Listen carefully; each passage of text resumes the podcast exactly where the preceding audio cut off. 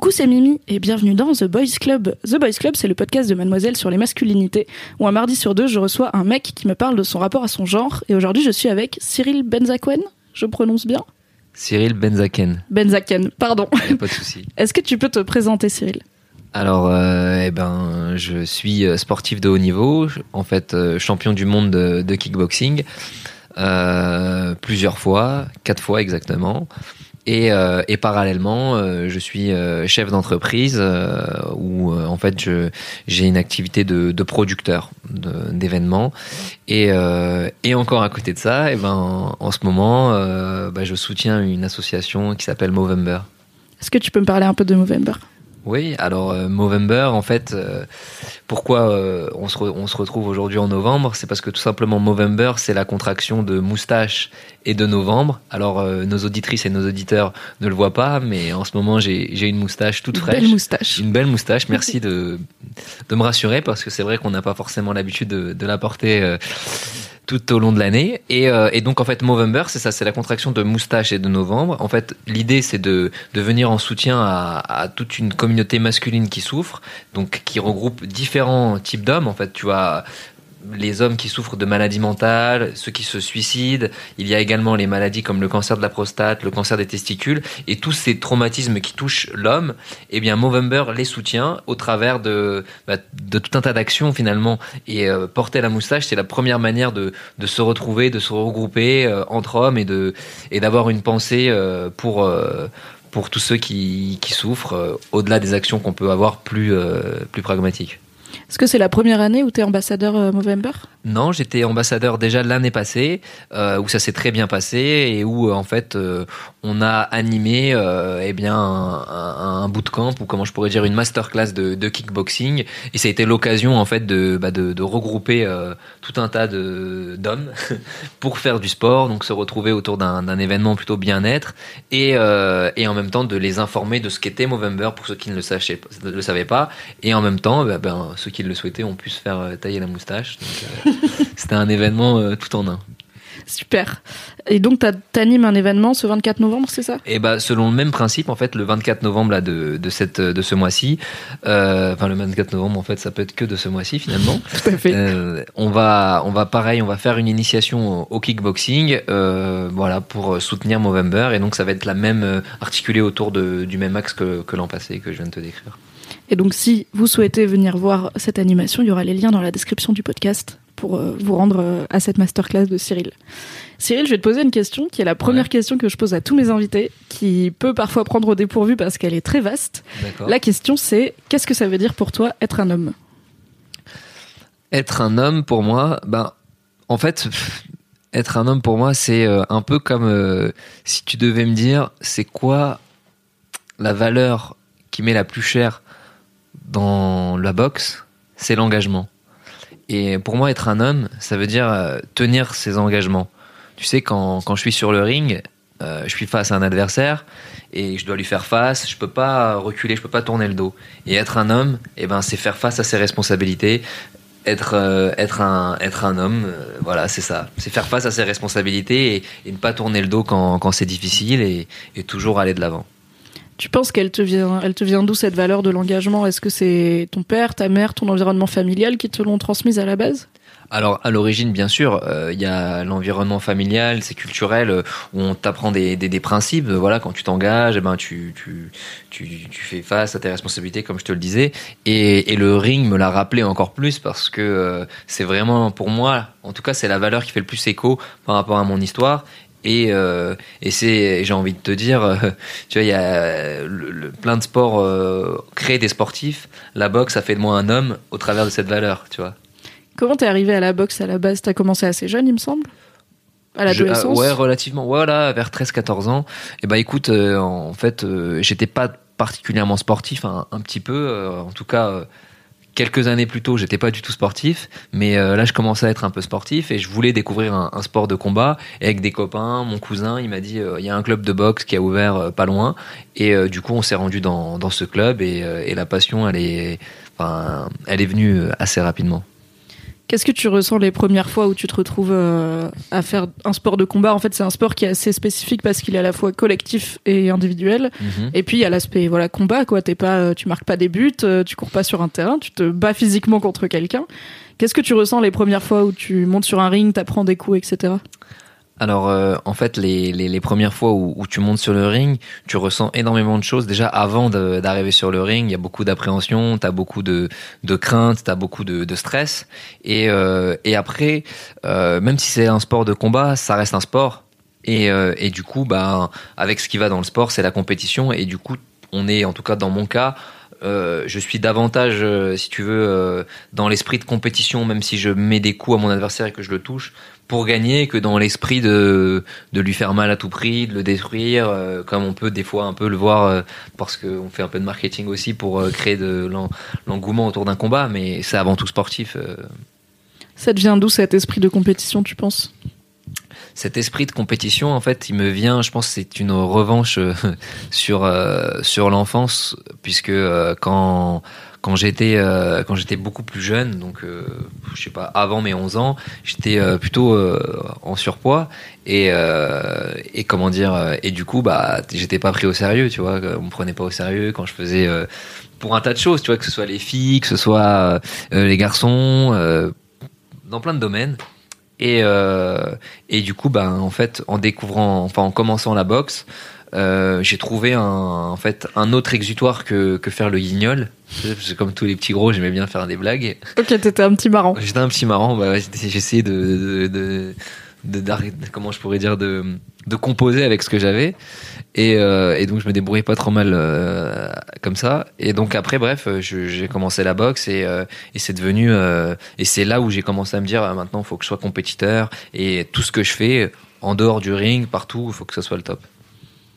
Comment tu l'as vécu quand le regard des gens a commencé à changer et que du coup t'avais... Alors je pense que de base si t'es quelqu'un de marrant tu restes marrant, t'aimes bien faire des blagues, c'est a priori ça bouge pas, mais t'as plus t'as plus que ça on va dire, t'as d'autres atouts à mettre en avant.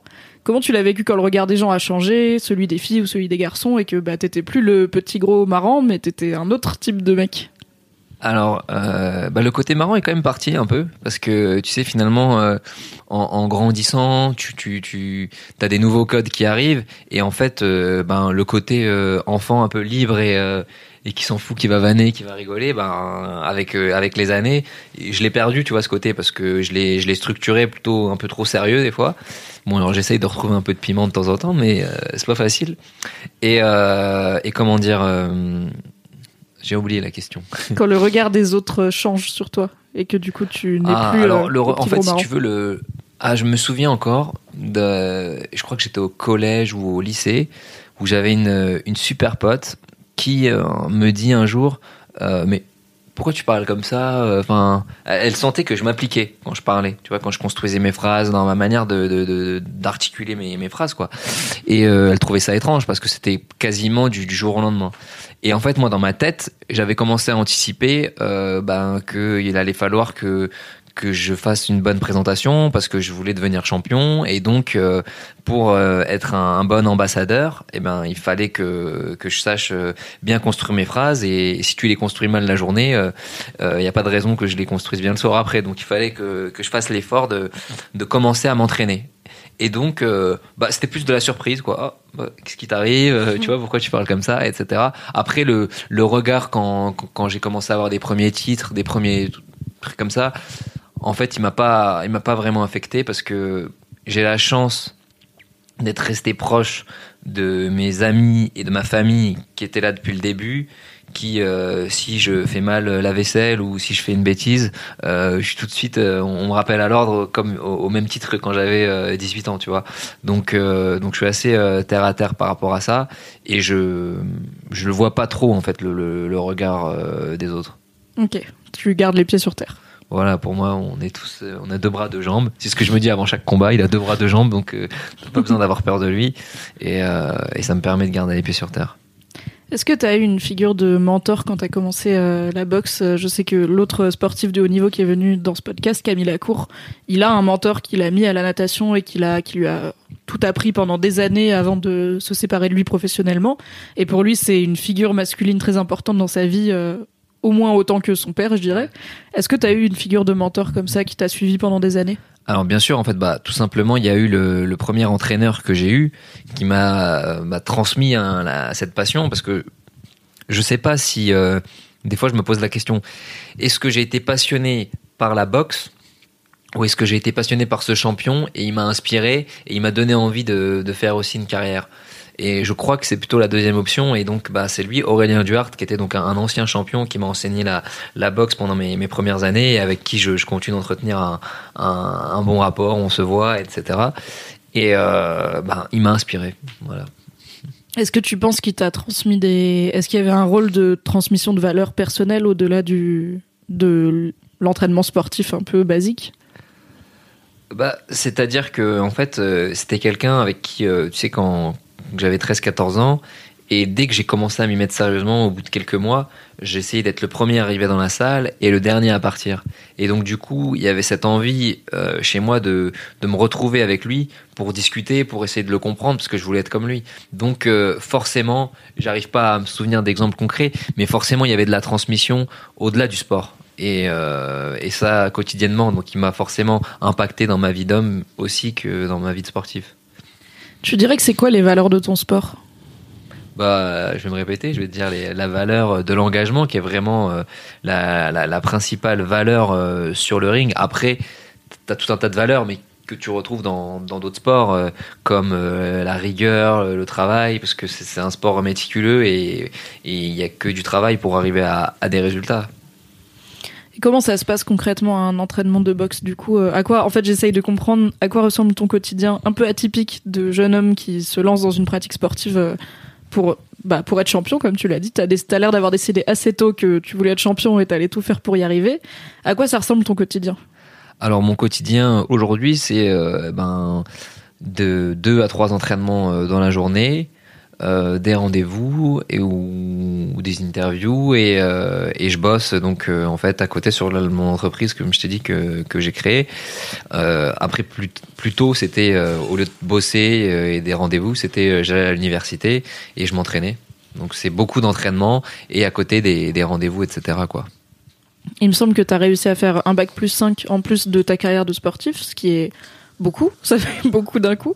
Comment tu as fait pour concilier les deux et pourquoi tu as décidé de quand même euh, bah, de pas te donner à 100% au sport, mais d'avoir aussi un diplôme universitaire et de monter ta boîte, etc.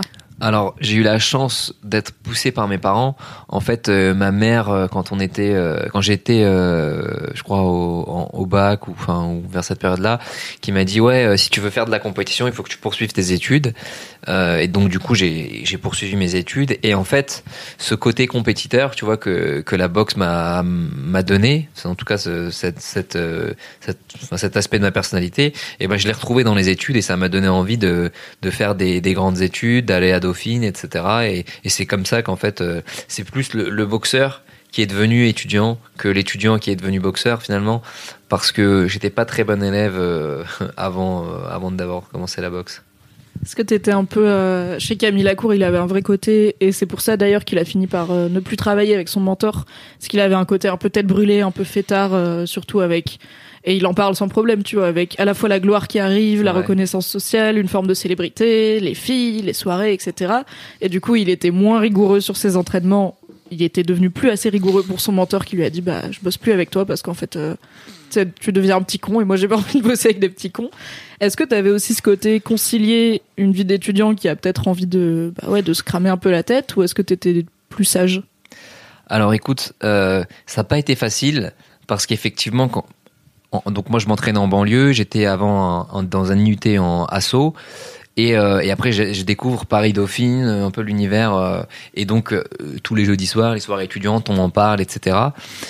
Et en fait, donc j'ai eu un, côté difficile parce que justement, j'ai jamais cédé euh, à, cette euh, à cette double vie. Alors, je sais pas si j'aurai une, une deuxième enfance à, plus de 40 ans, mais je n'ai jamais pris une goutte d'alcool ou jamais euh, raté un entraînement pour une fille, pour une fête, pour quoi que ce soit. Je me suis toujours gardé ma ligne de conduite en me disant tu veux être champion, tu veux le rester, il faut que tu fasses tout pour le pour pour ça et tout ça passe par des sacrifices et c'est ces sacrifices là donc j'ai toujours été euh, constant dans ma dans ma rigueur Est-ce que tu dirais que Pas très fun, hein Non, mais c'est intéressant aussi parce que, enfin, moi personnellement, déjà, je suis pas du tout sportive, donc je suis globalement impressionnée par l'ensemble de ce que tu fais dans la vie parce que vraiment, je cours 100 mètres, je suis au bout de ma vie.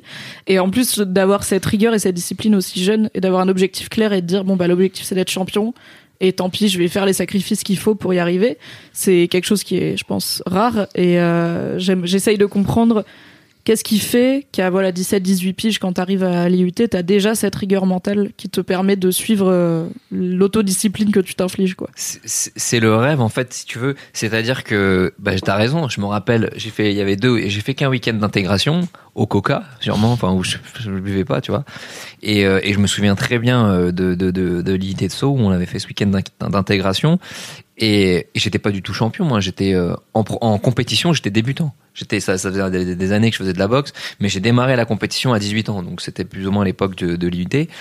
Et en fait, si tu veux, dans ma tête, dans, dans ma vision des choses, j'allais devenir champion. J'en rêvais, je le vivais euh, intérieurement, on va dire en méditation euh, tous les jours. Et pour y arriver, eh ben il y avait qu'une seule euh, possibilité. Eh ben c'était euh, le travail la, rigueur. Et ça passait par euh, par si tu veux ben se, contenir dans, dans les excès faire attention à à pas enfin pour moi si tu veux l'alcool tout, tout, tout, ce qui est la fête qui pourrait nuire à mon hygiène de vie était un, un frein pour ma carrière. Et je voulais pas mettre de frein. Donc ça m'a permis de garder une rigueur. Et avec le recul, t'as pas l'air d'avoir de regrets. Euh, tu te dis pas, j'ai perdu ma jeunesse. Euh. Non, finalement, je me, je me dis même, je me dis pas ça parce qu'aujourd'hui, alors aujourd'hui, par contre, tu vois, avec avec l'âge, alors aujourd'hui, par contre, euh, tous les soirs, c'est petite bière. Hein. Non, non, non, aujourd'hui, par contre, c'est alors, on reste sur du cool, hein, mais tu vois, je me suis construit au travers de, cette discipline et finalement euh, je m'autorise tu vois bah avec la notoriété comme tu disais t'as plein de petits événements etc et j'arrive à composer avec l'entraînement ou des fois à me dire bon cet événement il est important c'est pas grave j'ai peut-être peut-être que ça vaut le coup professionnellement que j'y aille, même si je vais rater un entraînement, je vais pas rater ma vie. Alors que c'est drôle parce que mon frère m'en parlait il y a pas longtemps et euh, par rapport au tu vois cet entraînement et et je lui disais donc j'avais 14 15 ans je lui disais, ouais, euh, j'ai pas envie de partir en vacances cet été. Euh. Mais il me disait, pourquoi? Je disais, mais parce que je vais perdre mon temps. il faut que je m'entraîne. C'était il faut, tu vois, c'était euh, vraiment parce que si je le fais pas, je vais pas réussir à, à mes fins. Enfin bon, tout ça pour te dire qu'aujourd'hui donc c'est plus, je suis plus détendu quand même, même si bon, c'est beaucoup de salade verte dans mon assiette et, et quasiment que de l'eau pétillante avec pour mettre un peu de fun. Mais... Vive le fun de l'eau avec des bulles. voilà. Comment tu construis En fait, euh, tu as forcément un rapport au corps qui est très spécifique, puisque ton corps est ton outil de, travail. Euh, et donc, tu as l'air d'avoir une discipline très tight, parce que voilà, il y a des bulles dans l'eau, c'est le, petit grain de folie. Et je me dis que ça doit être compliqué à l'adolescence, à un moment où ton corps est en évolution constante, de maintenir une discipline. Comment tu penses que tu as construit ton rapport au corps comme un outil? Très très dur, effectivement, parce que quand tu es, quand es adolescent, euh, ton corps évolue. Bah, par exemple, tu avais fait de l'acné, euh, t'avais euh, musculairement, tu, tu, tu te développes.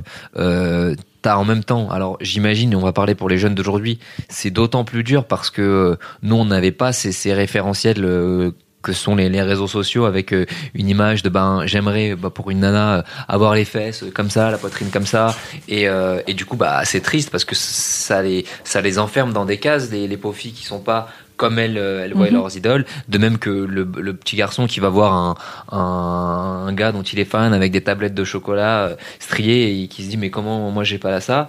Et eh ben tout ça, ça, ça se construit et en fait je me souviens encore que quand j'ai commencé à, à m'investir à fond dans le sport, mon père euh, avait peur en fait parce que ben, je te dis lui il me disait mais tu sors pas moi à ton âge j'aimais bien aller voir des filles il, il, se comprenait pas quoi il disait mais qu'est-ce qu'il fait mon fils?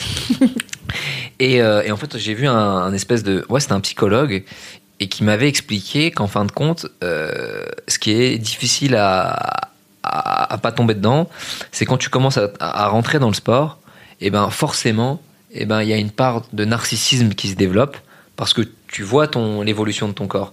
Et en fait, euh, ce qui est important de savoir, c'est de se dire est-ce que je, enfin comment dire, est-ce que je kiffe le corps que j'ai parce que je me kiffe et donc euh, je suis dans un délire un peu égo trip ou est-ce que je suis plus pragmatique et je me dis euh, j'ai besoin de d'un mon corps c'est mon outil de travail il faut qu'il soit au top et bon aujourd'hui je suis plus dans une démarche euh, outil de travail après comme en fait je te le disais je sais pas si c'était clair mais quand j'étais plus jeune j'étais j'étais vraiment en surpoids. Et ça laisse des traces tu vois quand t'as quand t'as vécu euh, la première partie de ton enfin non jusqu'à l'adolescence quoi jusqu'à 12 ans en, surpoids bah ça te ça laisse des marques parce que euh, parce que c'est un marqueur de confiance. Le physique, c'est quand même le premier euh, le premier indicateur que tu as quand tu vois quelqu'un. Et, euh, donc tu, te sens jugé, tu te sens pas capable de faire plein de choses, enfin du moins à l'époque. Et euh, du coup, eh ben t'as plus envie de. Enfin, j'ai- j'aimerais pas redevenir comme ça. Donc aujourd'hui, au-delà de l'outil de travail. Euh, bah, je m'entretiens, je pense, on verra, mais quand j'arrêterai ma carrière, je pense que je m'entretiendrai euh, peut-être moins, parce que j'aurais compris que ça sert à rien d'avoir euh, des abdominaux, euh, etc. Enfin, peu en dehors de, enfin quoique, on en reparlera. Mais On euh, en refera un dans on- 10 ans pour voir. Voilà. Mais euh, ouais, enfin tout ça pour te dire que le rapport au corps, il est pas évident, euh, surtout pendant la période de l'adolescence. Comment ça se passe quand t'es, du coup, t'es un petit mec en surpoids qui arrive dans un cadre sportif Je sais qu'il y a plein de gens en surpoids qui ont du mal à se mettre au sport parce Ouais. que déjà ils s'en pensent pas forcément capables et parce que bah il y a le regard des autres où tu te dis ok mon entraîneur il est hyper stock, euh, Ouais. hyper fit, euh, moi je suis un petit gros. euh, je vais pas avoir ma place là-dedans et du coup c'est un cercle vicieux de j'arrive pas à perdre du poids parce que j'ai peur du regard des autres si je fais du sport Bah ouais. pour perdre du poids. Est-ce que c'est un truc qui, qui aurait pu te freiner, toi Est-ce que ça t'a un peu freiné à un moment? Qu'est-ce qui se passe quand t'arrives euh, et que t'es encore un peu chubby, quoi? Alors en fait, j'ai la chance d'être, euh, d'avoir toujours été un peu un rêveur, et finalement, enfin la chance et la malchance, parce que ça m'empêche de aussi de, kiffer le moment présent. C'est-à-dire que je ne me regarde jamais dans l'état présent, mais dans l'état dans lequel je voudrais être. Du coup, quand quand je suis arrivé, euh, quand, pour, pour donner un conseil en tout cas, pour dire comment moi ça m'a aidé, quand j'arrive dans une salle et que je suis euh, je suis fort et que voilà, je je sens que je suis le moins athlétique de de la bande, et ben je m'imagine comment j'ai envie de devenir être, comment j'ai envie de devenir et comment je vais les dépasser. Et du coup, bah ça, ça m'a alimenté euh, psychologiquement pour garder un, un rythme et, et au fur et à mesure des, des mois et des années euh, dépasser mes, mes potes quoi. Et tu penses que le petit toi de 11 ans, il serait content de voir euh, l'homme que t'es devenu? Bon, il serait impressionné, je pense. Il serait, euh, il, il- mais ouais, il serait, il serait content, je pense. Comment ça se passe l'aspect compétition? Parce que donc au-delà de la pratique et de la discipline, il y a le moment où t'es vraiment là pour un titre. Comment t'abordes une compétition? Est-ce que t'as des trucs mentaux dans lesquels tu te mets pour être dans le bon état d'esprit, etc. Alors, euh, en fait, pendant des années, de mes 14 ans, donc quand j'ai démarré jusqu'à mes 20 24 ans, je m'enfermais dans ma chambre et euh, pendant une heure par jour, je faisais des petits exercices. En fait, je pensais que je faisais un peu d'abdos, etc. pour être fit. Mais en fait, je faisais de la méditation. Je m'en suis rendu compte après en voyant des vidéos de développement personnel et où je me suis dit, mais attends, mais euh, l'ancrage, tout ça, c'est exactement ce que je faisais. Ils ont cru qu'ils avaient inventé la lumière. Moi, je connaissais pas le mot, en fait, tu vois. Mais c'était ce que je faisais. Et euh, malheureusement, tu vois, aujourd'hui, je le fais moins parce que je me suis laissé prendre dans, le cercle d'activité. Et aussi, il y a quand même un outil qu'il n'y avait pas de mes 14 à 25 ans, c'était le smartphone. Tu vois, et, du coup, j'imagine que pour un, un- un jeune, eh ben, avoir un, smartphone avec enfin, tous les réseaux sociaux, on est tout le temps sollicité, c'est beaucoup plus difficile de se retrouver euh, avec lui-même, euh, dans ses pensées, etc. Et ça, c'est, enfin, en tout cas, pour ma part, bah, c'est l'élément indispensable pour réussir dans un domaine, pour être créatif, pour, pour, pour, développer, pour te recentrer, c'est d'arriver à se couper de tout et d'être avec soi-même pour, euh, pour se mettre dans, dans ses pensées. Et pour ça, il faut savoir éloigner son, son portable, ce qui est beaucoup plus difficile aujourd'hui que ça ne l'était il y a, il y a 15 ans. Est-ce que t'as déjà essayé les applications de méditation qui sont disponibles sur smartphone? Du coup, tu gardes ton smartphone pour avoir une appli qui te permet de méditer? Bah oui, je vais casser tout le, le mythe que je suis en train de te, te raconter parce que, en fait, comme je te le dis, je suis rentré dans, dans, dans, dans le système et, euh, et finalement, alors c'est pas une application, c'est sur YouTube, mais maintenant, justement, pour me canaliser et me faire ma méditation, bah je, je mets euh, méditation, respiration et, euh, et hop, et, je, et du coup, c'est mon téléphone qui, qui me sert. Donc c'est aussi un outil qui peut aller dans, dans le bon sens. Mais euh, j'aimerais bien qu'on arrive à retrouver euh, la sérénité euh, d'avant. Je comprends. tu mentionnais tout à l'heure que tu as parlé un- avec un psy de ton rapport au corps. Ouais. Euh, Il y a relativement peu d'hommes qui vont euh, chez un psy. Il y en a relativement peu comme invité de ce podcast. Donc ça m'intéresse toujours de creuser ce sujet. T'avais quel âge? Comment tu te retrouves chez le psy? Est-ce que c'est dans le cadre du sport ou est-ce Ouais. que c'est en dehors? Alors, en fait, euh, j'en ai vu plusieurs fois. La première fois, c'était parce que je faisais des bêtises à l'école, donc euh, ça, c'était rien à raconter. Ça, c'était sur la côté un, un peu, euh, un peu euh, connerie d'enfance. Après, la deuxième fois, c'est mon père qui m'emmenait, mais c'était un rendez-vous unique. Et la troisième fois, en fait, là, pour le coup, ça a été répété, et là, ça va peut-être davantage t'intéresser.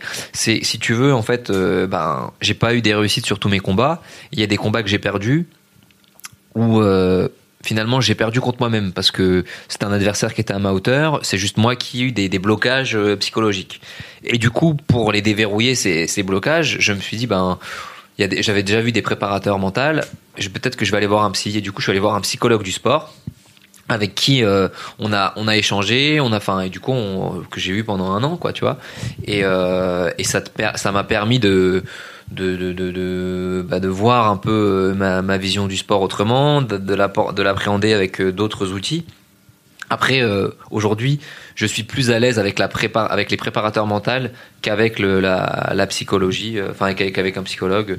Il, simplement, le préparateur mental, il a des exercices, tu vois, euh, où il te fait bosser euh, sur ton mental, alors que le psychologue, il va plus euh, être dans, un, dans une discussion ouverte et euh, sans faire le cliché, oui, non, attends, tu vois, euh, l'épisode de Bref, quoi. Oui, je vois. Ça m'intéresse la deuxième occurrence parce que c'est ton père qui t'emmène chez le psy quand t'es ado du coup. Ouais. Et ça c'est hyper rare parce que pour le coup j'ai déjà pas beaucoup d'invités qui ont été ou qui vont voir un psy mais alors qui ont été emmenés ados par leur père parce que souvent les darons sont pas beaucoup plus éduqués à prendre soin Ouais. de leur santé mentale, tu vois. Donc est-ce que c'est parce qu'il s'inquiétait parce que tu sortais pas et que t'étais trop... Il avait peur que tu sois trop dans le sport, c'est ça? En fait, c'est un, alors c'est un médecin du sport, psychologue. Enfin, c'est un, il était mé- mélangé. Bah non, il a, en fait, il, il voulait comprendre. Il, il s'inquiétait parce que je m'enfermais, tu vois, quelque part. Euh, je sortais pas beaucoup. Je sortais pas le soir. En fait, j'avais le droit d'aller à la boxe deux fois par semaine, mais j'avais fait acheter un, sac de frappe, un punching ball euh, que j'avais installé dans mon garage. Et tous les soirs, j'en faisais. Euh, le week-end, il y avait des samedis soirs où j'en faisais. Enfin, tu vois, c'était et donc il, il comprenait pas. Il disait merde, mon fils, il, est en train de disjoncter là. Et, du coup, bah, il s'est inquiété sur ma santé mentale et, euh, et il a eu raison, tu vois, parce que le- le- ce médecin nous a donné des pistes, tu vois, en nous expliquant attention aussi au narcissisme, à pas trop s'enfermer, etc., etc. Mais en même temps, tu vois, on, en parle par rapport à, Movember et, c'est en ça que que le sport est excellent parce que finalement. Aujourd'hui, il y a énormément d'hommes qui se, qui se suicident, 510 000 euh, pour, euh, pour être exact. Et, euh, et au travers du sport, eh ben, c'est un moyen de faire sauter euh, le verrou de la bah, de, de quand t'es complexé, de, de quand t'es euh, t'es mal dans ton dans ta peau et, et aussi de te permettre de franchir des barrières sociales que t'oses pas. Et ben l'activité sportive elle te le permet. Et donc, euh, pour, enfin pour relier Movember avec tout ça, ben faire du sport c'est un bon moyen aussi de d'éduquer et de prendre soin de sa santé mentale. Comment ça se passe l'ambiance avec les autres mecs qui sont dans ton cours de boxe Euh, Parce que donc on parle beaucoup dans ce podcast des relations, des amitiés masculines euh, et des relations entre hommes en général, qui sont pas forcément toujours très bienveillantes. Ou parfois il y a un peu un truc de, on se dit pas vraiment les choses, on parle pas de nos émotions, on parle pas de notre vulnérabilité, on se tire un peu vers le bas, tu vois, on se tire dans les pattes plutôt que de dire bah vas-y on va tous Ouais, se tirer vers le haut en bon copain. Je sais que dans le sport, ça peut être à double tranchant. Il peut y avoir la compétition qui rentre en jeu, mais il peut y avoir aussi un truc très sain de, bah, on veut tous être le meilleur et on va, on va jouer fair play, en fait. Comment ça se passe l'ambiance avec les autres mecs qui sont dans tes cours de boxe, au-delà de ton entraîneur? Alors en fait, euh, comme tu le dis, en fait pendant l'entraînement, il y a, y a deux choses. Si tu veux, quand on est dans le rapport, euh, ben, quand on boxe ensemble, il y a forcément un rapport de virilité et c'est un peu combat de coq, tu vois, tu sais, en, en- entre hommes et, et c'est là où il faut être fort.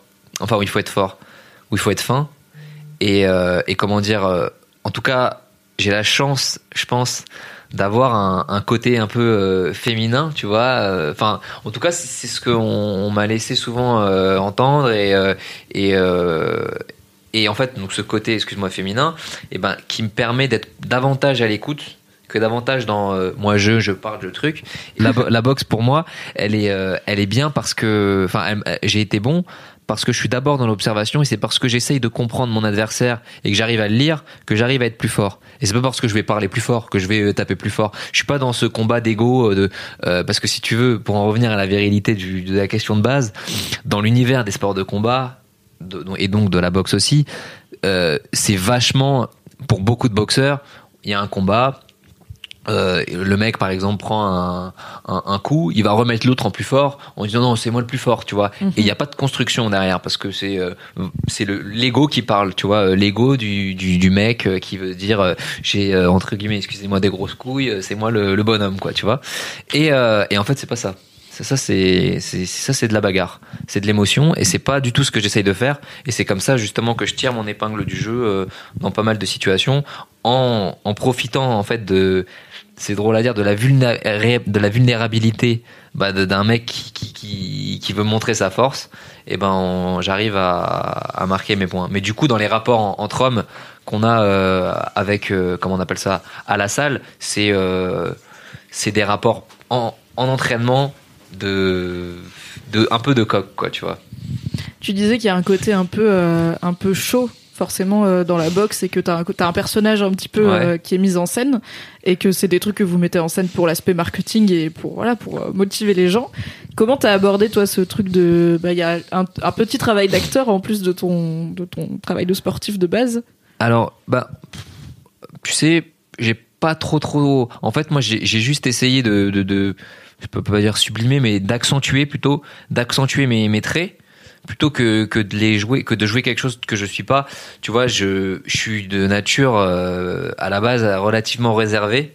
Et, euh, et donc euh, je parle pas trop aux gens que je connais pas ou difficilement et euh, bon maintenant un, peu mieux mais quand j'étais euh, justement enfant euh, je parlais pas à personne tu vois dans les sports de combat, t'as beaucoup de, de trash talking, comme on dit, tu vois, où il y a de la provocation, etc. Et ça, c'est pas du tout mon identité, c'est pas du tout moi, donc j'ai jamais essayé de le faire. Je crois que même si j'essayerais, ben j'arriverais pas, ou je serais tellement mauvais qu'on me dirait tout de suite d'arrêter.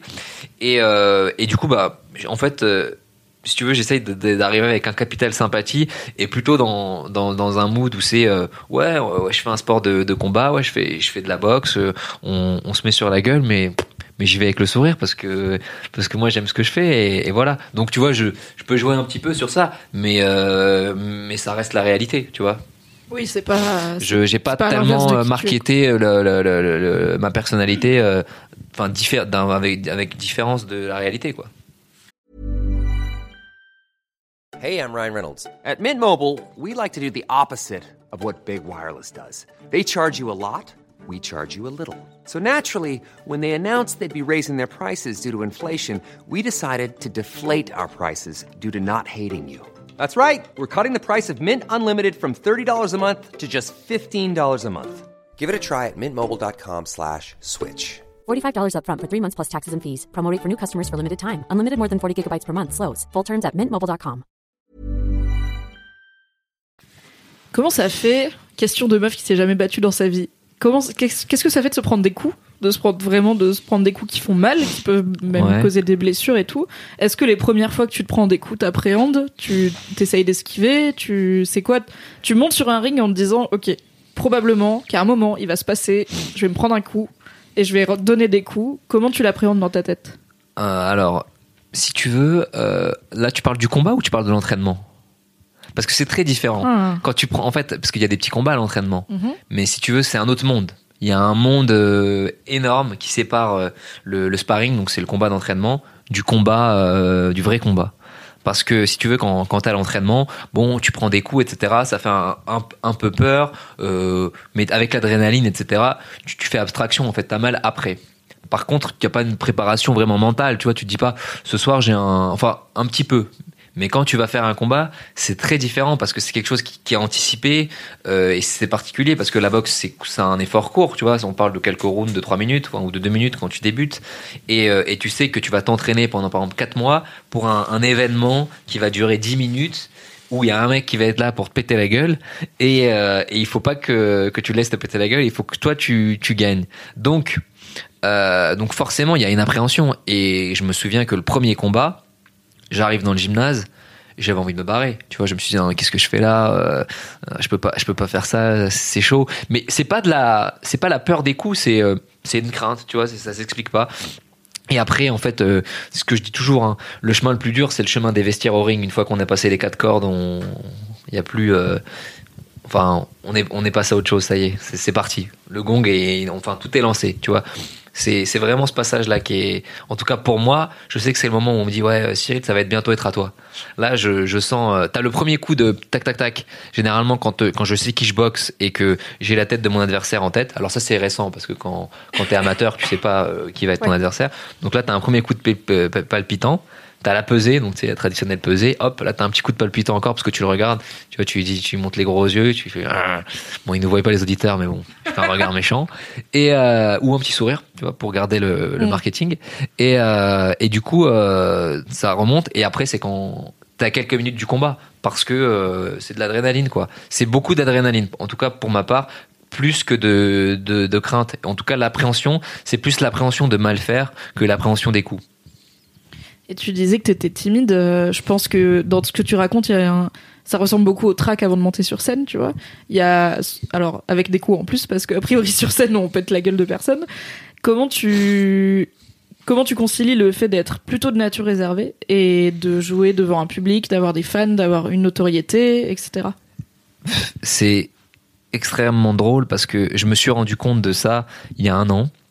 En fait, euh, enfin, il y a pas un an. En vrai, le premier plateau télé que je fais, euh, je sors du truc et on me dit euh, trop bien c'était ça, fait combien de temps tant que fait? Et moi je me dis mais c'est la première fois parce qu'ils m'ont vu tu sais au maquillage tout tout réservé donc je commence à me dire bon bah écoute je suis plus à l'aise en fait euh, de devant ces, objectifs etc et l'an passé en fait, on était au Palais des Congrès pour un événement et je devais monter sur scène avec des artistes beaucoup plus connus que moi, enfin des artistes de people, tu vois, chanteurs et, comédiens.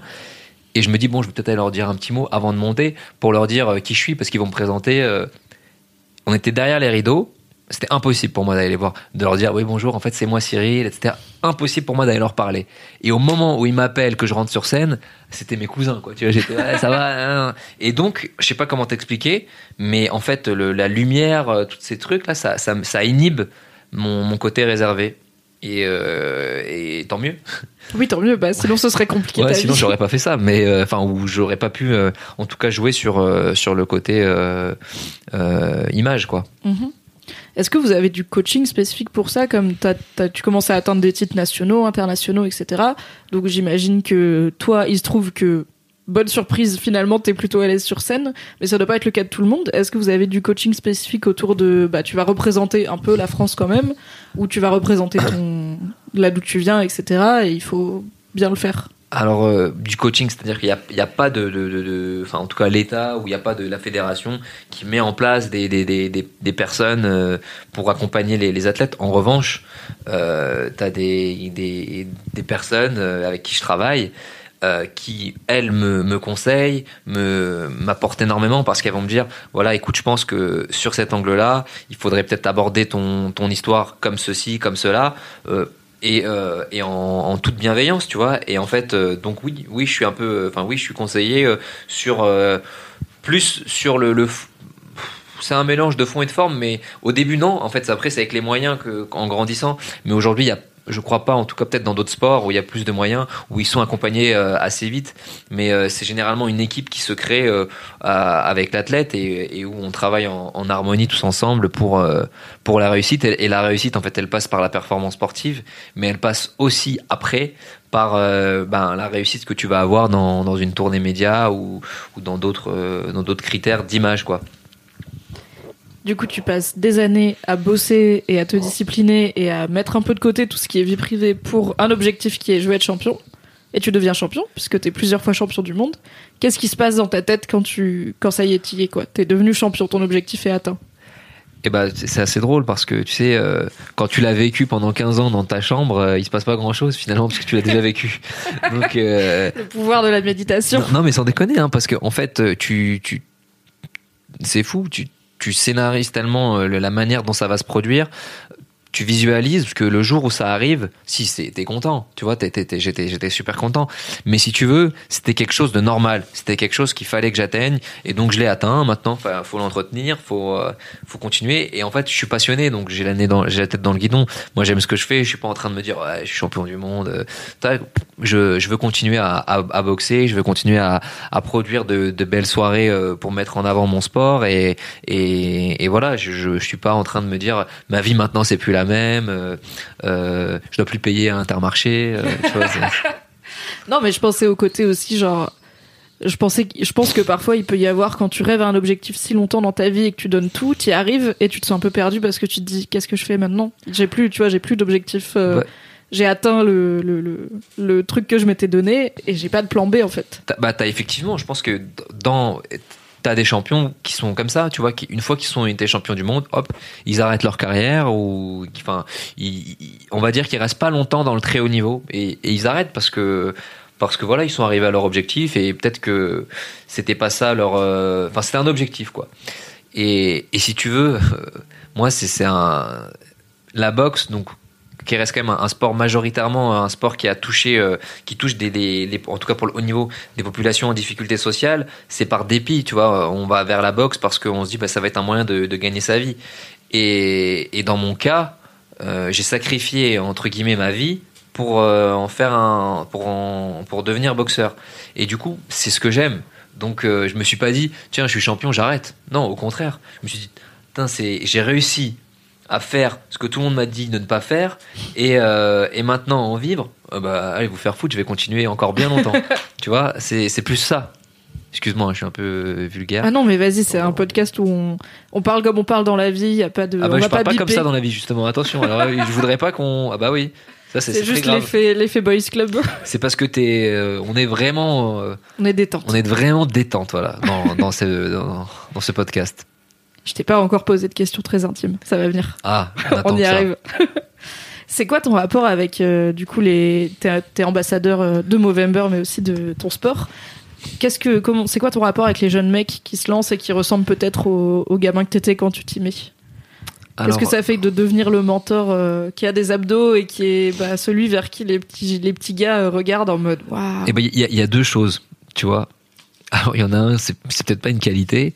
Quand je vois, alors ça, c'est pas chez les enfants, hein, mais quand, quand on, on montre un jeune euh, qui marche bien, qui fait des trucs bien, je suis un compétiteur, je me dis, oh le couillon, il veut m'imiter, il veut faire ça? Eh ben, très bien, je vais faire mieux. Tu vois, donc c'est grave bien parce que les jeunes me stimulent, me donnent envie de me d'aller encore plus loin, de, de, de, de faire des trucs super. Et, euh, et je me sens en compétition, tu vois, dès qu'on me montre quelqu'un.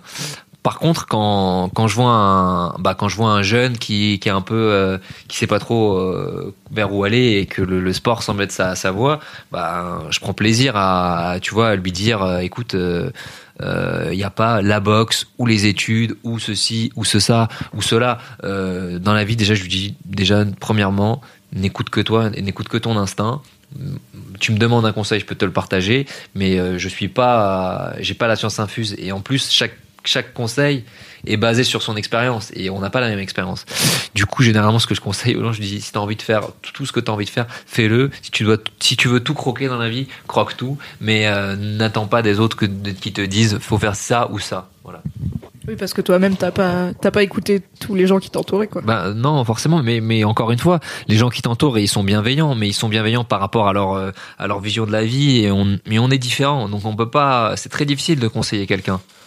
Enfin, faut prendre en compte beaucoup de, de critères euh, dont on n'est pas objectif. On arrive aux questions intimes. C'est parti. Est-ce que t'as quand même réussi à avoir une forme de vie privée et de vie affective et sentimentale? Bah non, je j'ai jamais eu de rapport en fait encore. euh, je suis euh, nu de tout rapport. Je me préserve pour. euh, la...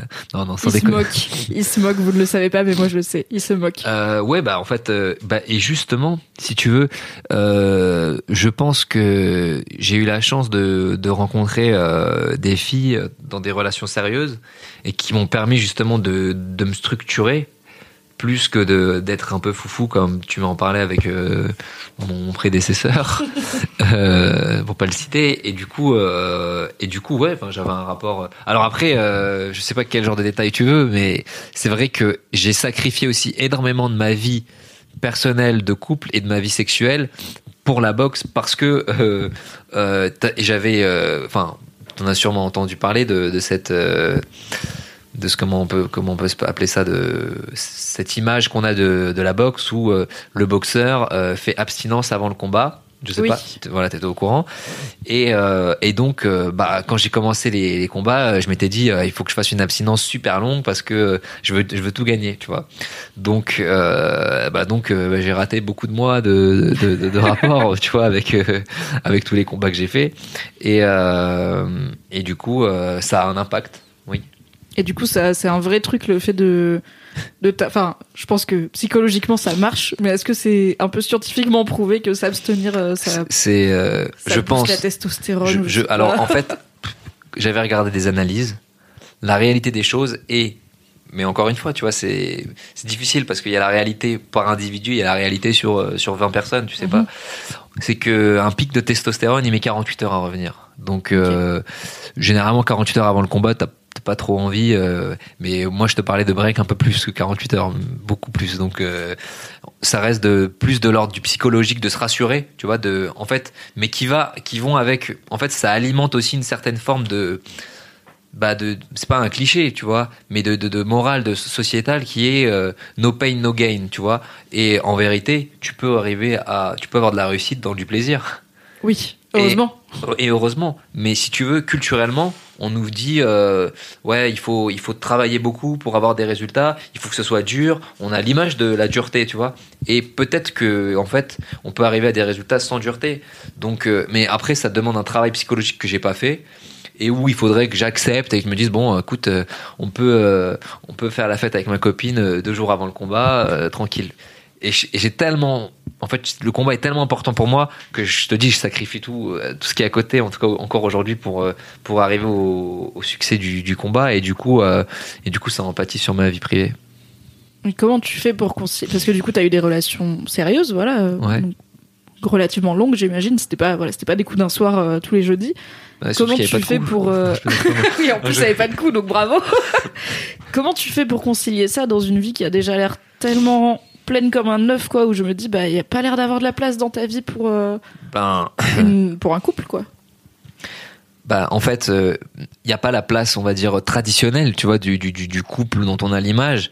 Et, euh, et j'ai la chance, en tout cas, euh, d'être euh, en couple avec euh, une personne qui, qui me comprend, qui m'écoute et qui, euh, en fait, euh, est très empathique dans la mesure où euh, elle a compris que on pouvait fonctionner ensemble uniquement parce que euh, euh, moi j'évolue dans, dans mon activité et donc c'est triste hein, parce que du coup elle occupe une place un peu secondaire tu vois par rapport enfin si on on, on peut pas hiérarchiser mais mais du coup je vais privilégier d'abord ma, ma carrière et euh, et mais en même temps je vais privilégier d'abord ma carrière mais je suis conscient, tu vois, que même si sur le ring je suis tout seul, je suis accompagné par. En vrai, il y a, il y a tellement. C'est vraiment un effort collectif. Et, et tu deviens pas champion parce que, parce que j'étais motivé. Il y a tout un tas de choses derrière. Tu vois, t'avais, t'as la famille qui t'a soutenu, t'as ta petite amie qui, en tout cas, des fois ça peut être un frein, mais en tout cas, dans mon cas, qui, qui m'a soutenu, qui, qui est patiente, qui voit, qui, qui prend sur elle pour, euh, pour que je sois bien euh, le, le, jour du combat et donc elle va pas me faire une crise de nerfs. Et toute la partie sportive bien évidemment. Et donc c'est pour ça que tu disais un sport collectif c'est vraiment un collectif de personnes qui sont là pour que la performance se passe bien. Et, euh, et c'est bien de les mettre en lumière avec ce- cette question Cool. Je- on a fait le tour des questions intimes. Tu peux te détendre. Là, t'es un peu, ouais, un peu bras croisés et tout. A priori, je vais plus te ça va, poser de questions c'était il y avait pas trop de détails quand même c'était cool On a déjà parlé du fait que tu t'abstiens pendant longtemps avant les combats. Je pense que. Et alors d'ailleurs, en parlant d'abstinence, euh, il y a des hommes un peu qui nous écoutent et même s'il n'y a pas trop d'hommes et que c'est des femmes, eh bien il faut inciter vos hommes à avoir des rapports sexuels. Donc j'avais oui, alors, je vais, tu vas me tu vas me suivre. En fait, en gros, alors attention parce que ça va ça va décoiffer euh, tous les soirs de la semaine pratiquement, puisqu'en fait avoir des rapports sexuels réguliers, eh bien diminuerait le risque de cancer des testicules, mais vraiment c'est prouvé qu'en fait à partir de 21 éjaculations par mois, eh ben il y a un- une diminution du risque euh, de, de cancer. Et du coup, eh bien euh, pour les boxeurs, éviter les abstinences. Mais euh, oui, pour je euh, sais pas combien t'as de combats par mois, mais si tu fais plus de non, j'en ai pas, 48 j'en ai pas beaucoup, mais bon, ça c'est là on commence à rentrer dans du, on est dans, on est, on est- non, on est dans du détail là. C'est on est dans du calcul là. mental non, enfin, tout ça, tout ça pour dire que pour rebondir avec un peu de légèreté, mais que en fait une vie sexuelle au-delà de l'aspect euh, parce que finalement tu sais c'est drôle parce que je travaille avec un, un ami et, grand médecin qui s'appelle Alain Toledano qui euh, a un institut de l'après-cancer donc en fait ils accompagnent l'institut Raphaël ils accompagnent les, les, personnes qui sont touchées par le cancer au travers d'un parcours de soins au-delà du, du cancérologue avec euh, un, un, un sexologue, un nutritionniste, un du yoga, enfin de l'art-thérapie, 25 000 trucs. Et si tu veux, lui, euh, quand il, il voit un patient, euh, par exemple une femme qui a eu un cancer du sein et quand elle- tout est résolu, elle a eu sa rémission, etc., elle est soignée, quand il va la voir euh, trois mois plus tard, il va lui poser la question, est-ce que vous avez des rapports sexuels? Et si elle répond non, elle n'est pas soignée. Parce que ça veut dire que sur le plan psychologique, elle est, elle est pas dans un, Elle a pas repris une vie euh, elle n'a pas normale. repris une vie euh, normale. Et donc, eh ben, pour reprendre à ta question, je pense que, tu vois, on, par- on parle de Movember, euh, je parle du sport, mais l'activité sexuelle, enfin l'activité, le, le, le, le- fait d'avoir des rapports euh, sexuels euh, protégés, évidemment, sains, etc., eh ben, vont participer eh bien, à- prendre soin de la santé mentale des hommes et des femmes d'ailleurs aussi, en plus du plaisir, et, et vont surtout ben, permettre de, de- de limiter aussi ce que je te disais d'un point de vue physiologique, protéger certains cancers. C'est trop bien que tu sois là parce que je pense que t'es Ouais, un des sais. Non, premiers. Ouais, j'avoue, voilà. Non, en vrai, merci d'être là, parce que déjà, Je merci pour ta confiance. T'arrives, tu te poses au micro, je te pose mille questions, on se connaît pas et tout, donc c'est toujours très chouette. Et en plus, je pense que c'est la première fois que je reçois un mec qui est bah, ambassadeur euh, d'autres mecs euh, qui vont pas très bien. Et du coup, comment ça s'est passé quand t'as... Donc ça fait deux ans que t'es ambassadeur Movember. La première fois que t'as été approché, ou est-ce que c'est toi qui as fait la démarche? Comment t'arrives à, à défendre la santé mentale et physique des mecs Ce qui est quand même un sujet qui est très tabou, quoi.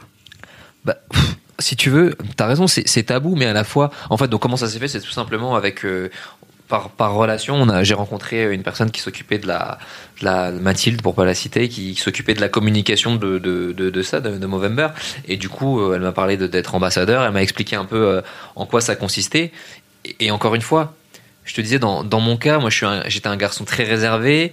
euh, la curiosité qui m'a amené dans une salle de boxe et donc m'a fait pratiquer ce sport a changé ma vie. Attention, parce que j'allais faire des grands mouvements. Tu m'as dit le micro près de la bouche. Du coup, ben, l'activité sportive, elle m'a, elle m'a aidé, elle m'a construit, elle a fait de moi un homme et elle, elle a guéri euh, certains, on va dire, euh, aspects de ma, de ma personnalité qui étaient, qui me gênaient, tu vois. Et donc, euh, bah, aujourd'hui, euh, si par mon expérience, par mon parcours, ben, le fait de prendre la parole et d'en parler, ça peut éveiller chez certains des parcours de vie et en plus bah, changer de, enfin aider. Je vois pourquoi je m'en priverais. T'as plutôt raison. Est-ce que tu aurais un conseil à donner aux mecs qui nous écoutent et alors qui ont peut-être pas euh, ta notoriété et tes contacts, mais qui se disent ok moi, moi aussi j'ai envie de sensibiliser ou d'aider les autres mecs dans ma vie et de leur parler de problèmes qu'ils peuvent avoir? Alors notamment les, en fait que ce soit la santé physique et sexuelle ou la santé mentale, c'est des sujets dont les hommes eux-mêmes ne parlent pas forcément quand ils sont concernés. Est-ce que tu aurais un conseil pour un mec qui écoute ça et qui se dit ouais moi aussi j'ai envie de filer un coup de main quoi aux autres mecs? Alors, bah, un conseil, bah, déjà, euh, c'est de d'aller sur le site Movember, euh, comme ça, ils peuvent fr.movember.com. Ils vont pouvoir, euh, comment je pourrais dire, s'informer sur ce, cette association-là qui euh, justement est concentrée sur sur la santé des des, euh, des hommes. Et le conseil que que je pourrais donner, bah, c'est bah, c'est de aux, aux hommes, bah, c'est d'être peut-être davantage à l'écoute que dans le d'abord parler, tu vois, essayer de se comprendre en- entre nous parce que moi je trouve qu'on on apprend plus sur soi quand on écoute quelqu'un que quand on raconte sa vie.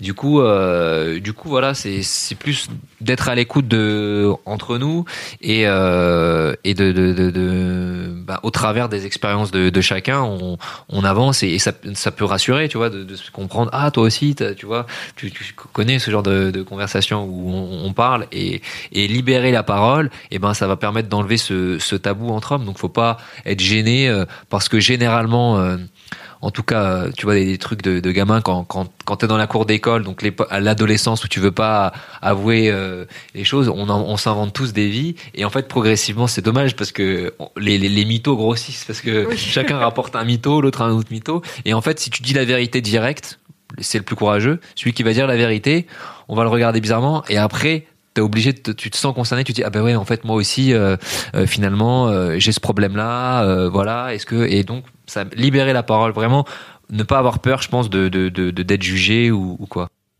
Je pense que c'est un super conseil.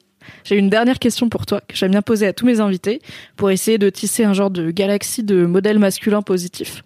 Donc je voulais savoir si tu as une idée de mec. Euh, ça peut être un mec connu ou un mec de ta vie, ça peut être un mec réel ou un personnage de fiction, mais en tout cas un mec qui pour toi représente une vision positive de la masculinité.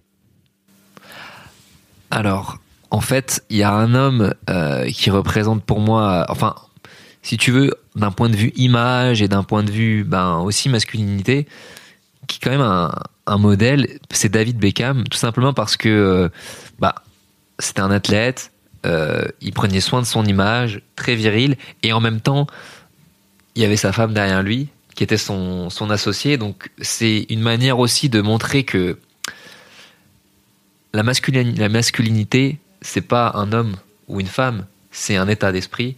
Et euh, tu peux être très masculin en étant femme, tu peux être très féminin en étant homme. L'un n'empêche pas l'autre.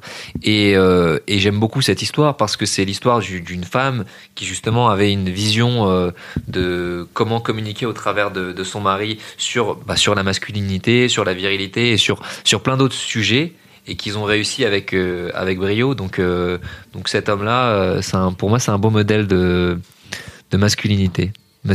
J'ai bien dit Oui, c'est ça. Écoute, c'est la première fois qu'on dit David Beckham, donc c'est cool. J'aime bien avoir des réponses euh, inédites. On a eu Zidane aussi en sportif, pas mal. Ah, Pas mal, ouais, j'aime beaucoup. Merci beaucoup Cyril d'être venu dans The Boys Club, c'était cool.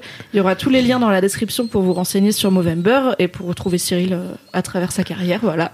Merci à toi, cher auditeur, chère auditrice, d'avoir écouté cet épisode de The Boys Club. Si c'était ton premier, bonne nouvelle, tu en as plein à rattraper. Il te suffit de t'abonner pour regarder ce que tu as raté.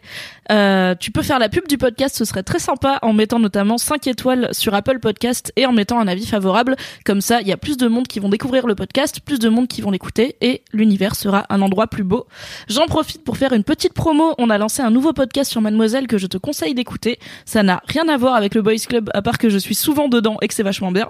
Ça s'appelle Sors le popcorn et on parle de cinéma un mercredi sur deux et de séries télé le dernier vendredi de chaque mois. Donc voilà, abonne-toi aussi à Sors le popcorn.